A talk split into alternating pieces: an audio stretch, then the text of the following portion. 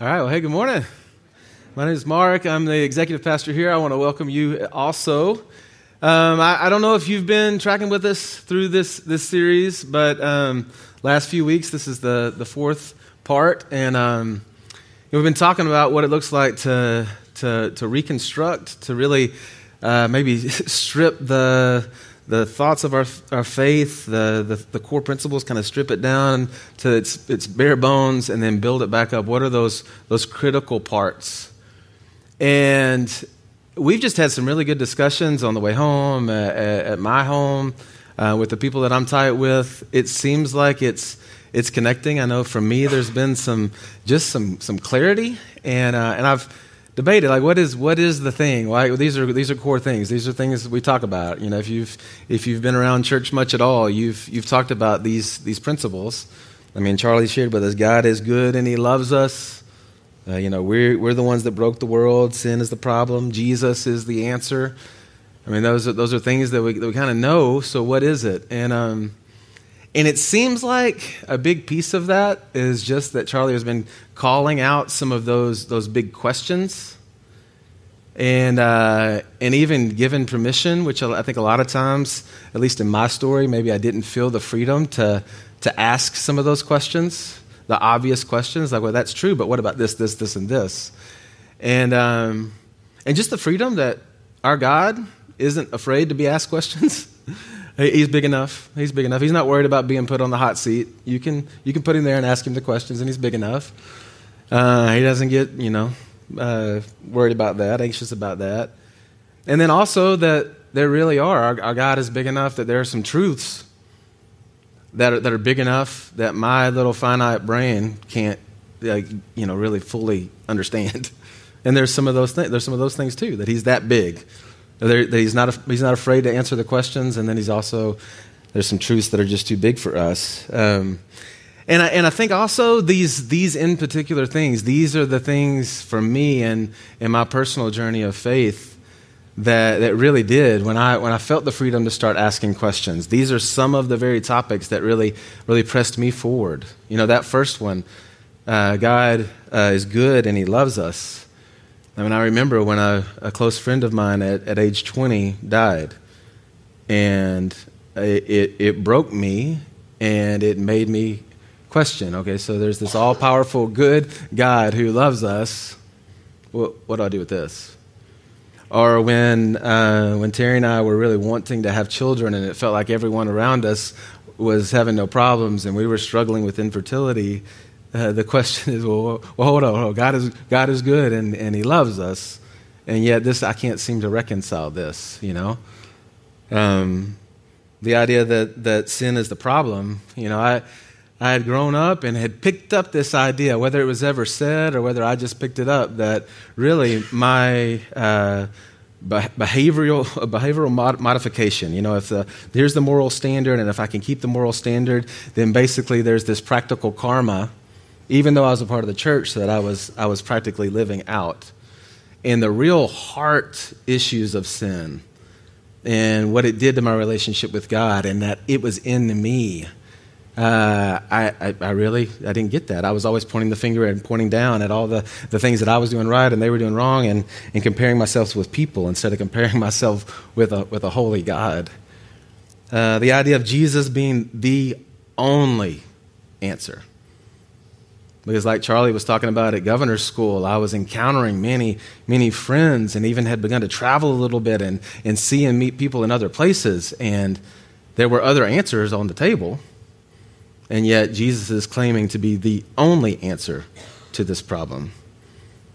You know, these, these questions and not running from them, but running towards them really helped to deepen my faith. And so I think it's big for us. The other thing is just. Uh, trying to remove the fog, you know, and there are some questions that we could go chase, and they're good questions, and there are some good dilemmas that, man, it would be good to have great, great discussion on. But let's not get, you know, distracted so much that we forget about the core, because sometimes that happens, and then, and then we miss the core. I, uh, I thought about that this week because, you know, the snow day that we had, or whatever you want to call that, uh, it, um, yeah, there was, uh, we were sitting in front of the fireplace in the house And I was thinking about this, and you know, it would be as if, sometimes when we get distracted, it would be as if Terry and I are sitting there and she says, Hey, it'd be nice to have a fire. And I would say, Well, the Peterson's house burned down last year. And just sit there. Yeah, but it would be, it would be nice to have a fire. Yeah, but the cost of firewood has gone up three times. Okay. Hey, it'd be nice to have a fire. Yeah, but we really probably next year need to have the chimney sweep come. Okay? I mean, it's not that any of those topics are wrong or untrue or don't need to be discussed. Why are we sitting here freezing in the cold? We could just start the fire. And then we can have that discussion in the presence of a warm room with a, with a nice fire, right? These, these, these core truths, these are the, the fire. And then we can talk about everything else in context of these core truths. And so that's what we're trying to, to trying to do here today. And as we take this step forward, now you're talking about uh, a God who's good and he loves us. Sin is the problem, Jesus is the answer. And so now you're moving forward to a place where now you've got people that have either embraced that and have been rescued, redeemed, dare I say, saved. The lost have been found, the blind can now see. And now there's something with those, those people, us what do we do in our relationship with God moving forward? And what do we do in our relationship with one another? And then also in our relationship with those who have not been exposed to these truths yet or have not embraced them themselves. And so I'm going to kind of put a marker on that and, and, push that discussion to next week. And today we're really going to focus on what does it look like, the rescued? What is our relationship between one another? And honestly, if you talk about things that have uh, bothered us, I don't want to speak for all of us, but I know a lot of my friends and me for sure. Things that have really bothered me and caused me trouble have a lot to do with not necessarily Jesus, but the people who claim him. You know, and the things that they do in his name or fail to do in his name that they should be doing in his name. Um, I mean, just, just real quick, when, when we moved to Northwest Arkansas, one of my first times to, to sit down and talk to Charlie, he said it this way, and he probably described it, what I was feeling in my heart, better than I could have. He was like, Yeah, I don't think y'all are like uh, church burnt, but y'all pretty toasty. You may need to just come and like sit in the back for a little while. This may be you this morning. You may need to come for a little while, just sit in the back, and we'll just we'll take the butter knife and just kind of knock the knock the toasty pieces off until you get to a better place. And he was he was right that's exactly where I was, and and I'll tell you why. I uh, my first our first experience being on a, a church staff. Uh, just I mean, a few months into it, there were you know there was the the main leader and kind of his second, and this this uh, associate pastor, he just started to teach some really dangerous theology that I knew was false, and at that time I was a, just a young dude, but I knew that that was harmful, and it was causing pain, and it was causing pain with some of my friend group. And so I'm the one that, that caught it and had to like go to the other leadership and say, hey, this is not good. Well, by the time it was finished, they had fired that guy, and that guy had a huge following. And so there was a major just church fight. And I was not wanting to be, but found myself right in the middle of it. And some of the meanest things that have been said to me have been said by other believers. Uh, some of the meanest things I've heard say per- person to person, still today, relationships just ripped in half, and it hurt, and it left scars. Our second time didn't get much better. Our second time, the, the lead pastor, uh, he retired, and he, you know, named the guy that hey, I would I would say this is probably the right guy, and the majority, vast majority of the church agreed. Yeah, I think this is the guy. But in the bylaws, you had to have a church vote, and there was a certain percentage, a really high percentage they had to hit. And uh, he had it, no choice, no, no doubt, because there were enough people that agreed. But the people who disagreed went into their neighborhoods, went into town, and the morning of the vote brought everyone that they could, people who had never been to church, to vote that morning. And they won it by 1%. And so now, and then they went away, and now you got a church that wanted, but, the, but now what are we going to do? So the whole time was trying to deal with that issue. Eventually, he actually became the pastor. But man, you talking about scars. And so I get it. Yeah, this, this discussion of what the church is and what it's not and what we do and what's happening out there. And so for this morning, I want to talk about us, this, this family, the rescued. What does it mean for us to, to be a family? And I, I want to do that by looking at 1 Peter. Uh, 1 Peter's really the book that I think uh, just most clearly gives a picture of this because Peter is writing to multiple persecuted communities, church communities, to encourage them towards a better understanding of this, this new hope, this new identity, this new family that they now have in Jesus. And, uh, and he says some really critical things for us. And so I'll just jump right in. Chapter 1, verse 3. He says, Blessed be the God and Father of our Lord Jesus Christ. According to his great mercy, uh, has caused us to be born again to a living hope through the resurrection of Jesus Christ from the dead. Born again. I, uh, I know that might be a triggering word for some. Uh, it's a little bit of a triggering word for me. In fact, I haven't, haven't used that word in a long time because there's, there's some, some baggage there.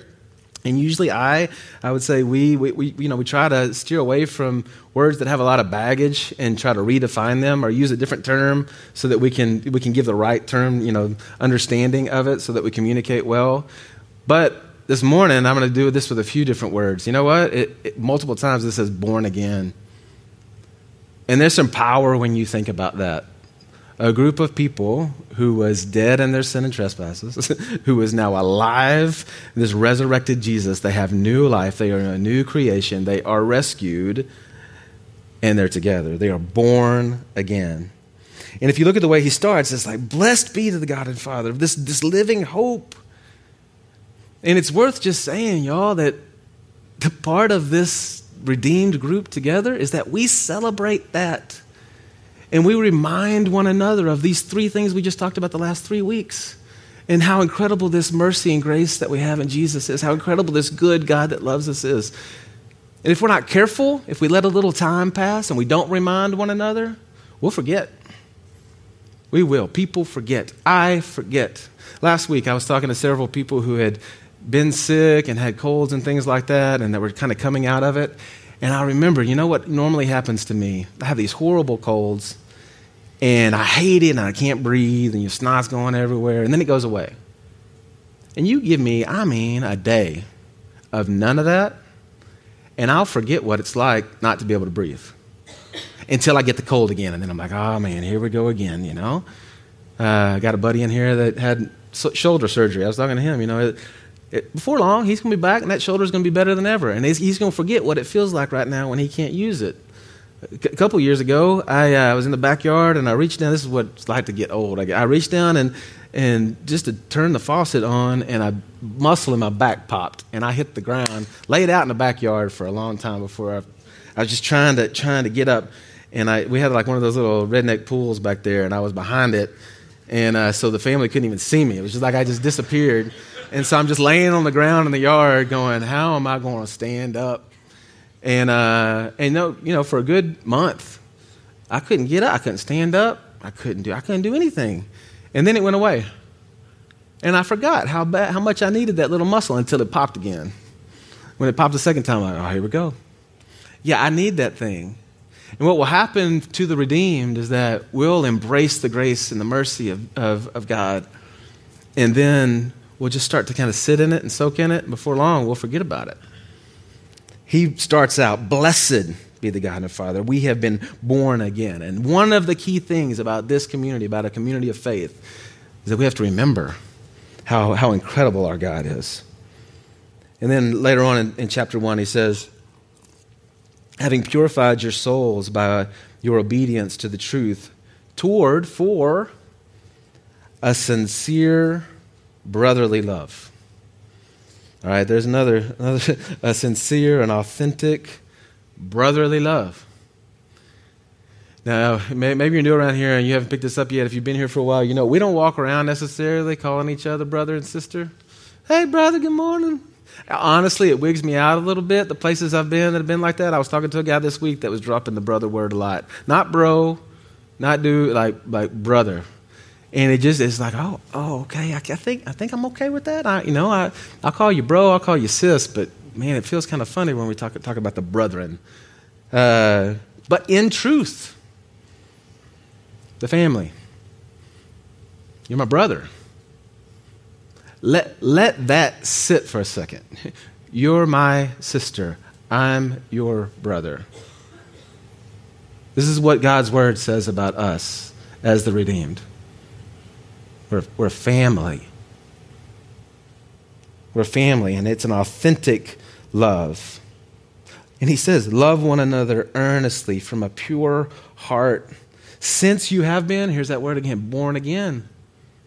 And then it describes this new birth, this new life that's eternal. It's not perishable, it's imperishable. This is spiritual, eternal life, this eternal family that we have in this room together, brothers and sisters, forever. So the first big thing, you know, this week is, man, this new life means a new family. A new family. You know, one of those little known facts about, about me, if we were at a party and we were doing the two truths and a lie thing, I'd probably throw out is uh, actually back in the day started a fraternity. Uh, kind of kind of a, a, crazy deal. In fact, I saw their, their newest pledge class the other day, and it's it's huge and it's and it's doing great. By the time I was a senior, I wasn't even. It started as a sophomore. By the time I was a senior, I wasn't even involved. Uh, didn't want to be in one. I, uh, I was playing football, and that was really my group of guys. That was my community. Terry and I were engaged my sophomore year, and you know, we I, if I wasn't at school or on the football field, I was home with her. I was around her, and so it was like what you know. I, I wasn't trying to be social or anything like that. But my roommate and the other guys that I knew really didn't have that. And they were always talking about how they didn't have it, and there wasn't a frat that really would, would help them with that and help them in their growth with God. And so, so we started one. And the fun of getting to start one is that that whole pledge week thing, you don't have to do it. You get to make it. You get to do it to others. And I don't think, I know this is recorded, I don't think that this will get back to them. I hope it doesn't hurt something, but uh, I think it's probably illegal now anyway. They probably can't do it. Uh, but we sat together in a room and started coming up with what Pledge Week was going to look like, and we decided we weren't going to like you know hit each other or do anything like that, physical pain and harm, but we were going to do some mental anguish. And so, and it was going to be all about trust. And so, the first night, y'all, uh, as as good as a bunch of twenty year old dudes could do, we went into the locker room bathroom and we cleaned it. And then we came in and we got some buckets with some clean water, and we actually put them in the toilets. And then we got bananas and, uh, and put bananas in the, in the buckets. And then we blindfolded them and walked them into the bathroom and made them kneel in front of the, the toilet and told them to reach in and grab what was in there and take a bite. If you trust us, you will do this. If you don't, go home. And they did it. they did it, y'all. I still can't believe they did it. we, we also, the kind of the final night, they had to break into the president's office and steal something off his desk. And we had already talked to him, so we knew it was coming. But we played the whole thing up. They got arrested, all these things. And then that was the final. Hey, yeah, you're a part of the frat, you know? what would drive somebody? So maybe you've done some things like, I don't know, what would drive somebody? That yearning for true community, for authentic brotherly love. We'll drive it. I mean, we don't do that here at the Grove, in case you were wondering. We don't have that. That's not part of the initiation process. But man, we, we have it. Jesus shed his blood, took the punishment to make us right before God. And we have that in common. And that is a bond that's bigger than any other bond we could have.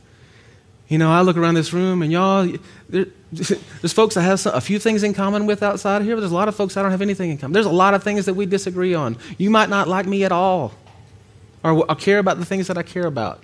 When I throw out my stories and talk about wrestling or indie, you may think, man, I, I don't have anything in common with this dude. Yes, you do. If you're in this room and you're rescued also, we've got a bond than nothing else with no other thing that I do in my life that I connect with. We are connected around the person and the work of Jesus. And that's, that's it. You're my family. And that should mean something. And then uh, in chapter 2, he says this, and I'm going to give you a little section here just because it sets up something and it also says some really, really key things. So just look at these words. As you come to him, Jesus, a living stone, this is who he is, talking about the, the construction of something here, the living stone, rejected by men, but in the sight of God, chosen and precious.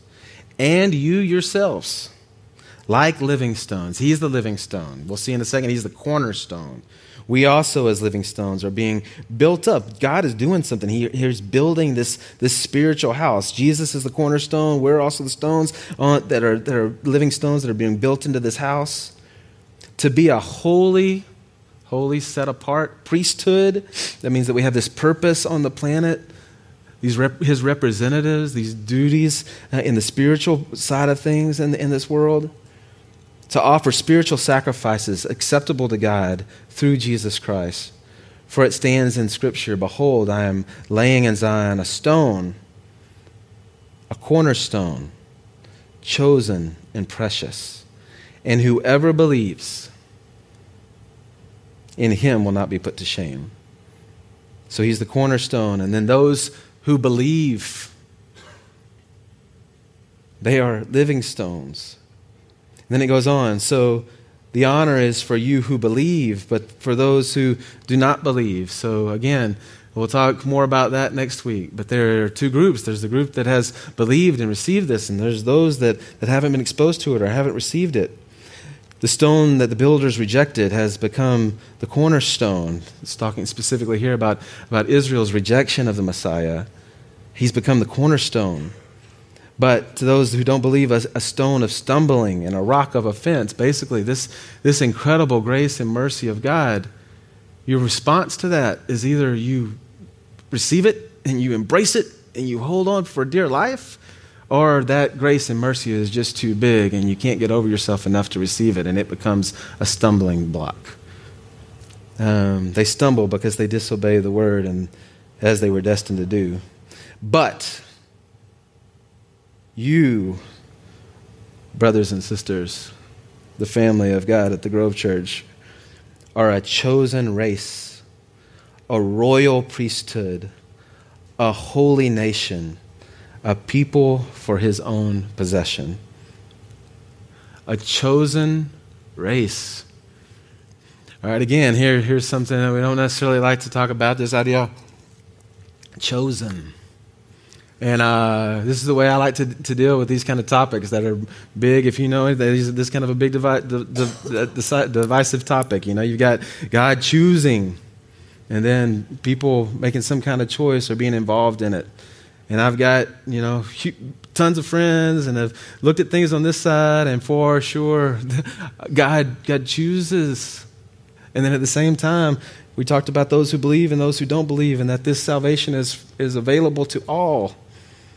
And so, yes, and, and, and yes, and we could, we could talk about that, but in the warmth of the fire, that it's true that God has made salvation available. And if you're in this room this morning and you know Him and you've been redeemed, you can consider yourself chosen. A chosen, picked out and chosen race. Race, another word, you know, it could cause some trouble. This, this word is uh, genos uh, in the Greek, genos. DNA, blood. You are chosen blood relatives. The blood of Jesus in our veins unites us as a family. We are a chosen race, a royal. Talking about this, this king. We are part of this kingly family, this kingly priesthood, again, with duties, the spiritual duties on the planet a holy, set apart nation. That's ethnos. So, so first one, genos, more blood. Ethnos is more our culture, our agreed upon norms, the way that we approach life. It's holy, it's set apart, it's different. We're a holy nation. We're a people. That's Laos. That's more like, man, people gathered together. We, we meet together. We're connected. We're doing life together for his own possession. A race a chosen race, a royal, royal priesthood, a holy nation, a people for his own possession. That's who we are.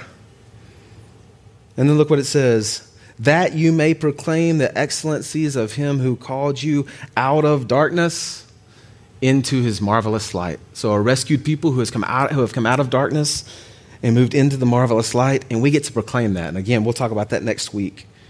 And then it says, Once you were not a people before, but now you are God's people. Once you had not received mercy, but now you have received mercy. So mercy has united us by blood, by choice, and by purpose. We're family. And that word nation, you know, uh, it gets thrown around a lot now too. It usually has, to, it seems like with sport teams and things. We, talk about the Razorback Nation, that comes up a lot. I'm, I'm a card carrying member. I don't know about you. Go Hogs, amen uh, from the time I was little. I mean, I, I get excited about game day. I, I, watch in anticipation. If we, we're not doing well, it bothers me. If, we, if we're doing good, it makes me happy. You know, I mean, I, am a part of that. I, mean, I remember a couple years ago, we weren't doing so well, and it was uh, like halftime, and Terry wanted to go to Walmart, and so got my, my, my, hog gear on. We're walking through Walmart at halftime, and there's this other older fella, and he's following his wife through Walmart, and we're both just kind of walking like this. And, and uh, I don't know this guy from anybody, and he looks over at me and he says, Pretty sad. Game day, we're at Walmart. Said, You're right. It is pretty sad. Felt like we were, that's what I'm talking about. Uh, but you know, I am. I'm, I'm, part of the, I'm part of the Razorback Nation. Now, are there some, some people who also are part of the Razorback Nation that I don't necessarily want to associate myself with? Are there some things that are said out there uh, that I don't necessarily agree with? Are there some things I wish we would do that we don't do and things? Yeah, yeah, that's true. But I'm still a hog fan. You're not gonna you're not gonna separate me from that or from being a part of, of this group of people who also woo Piggott, you know? I'm part of that. And a lot of times, you know, we look out there at, at what's happening somewhere else, and then we, again, the fire goes out. the fire is that this Jesus has redeemed us.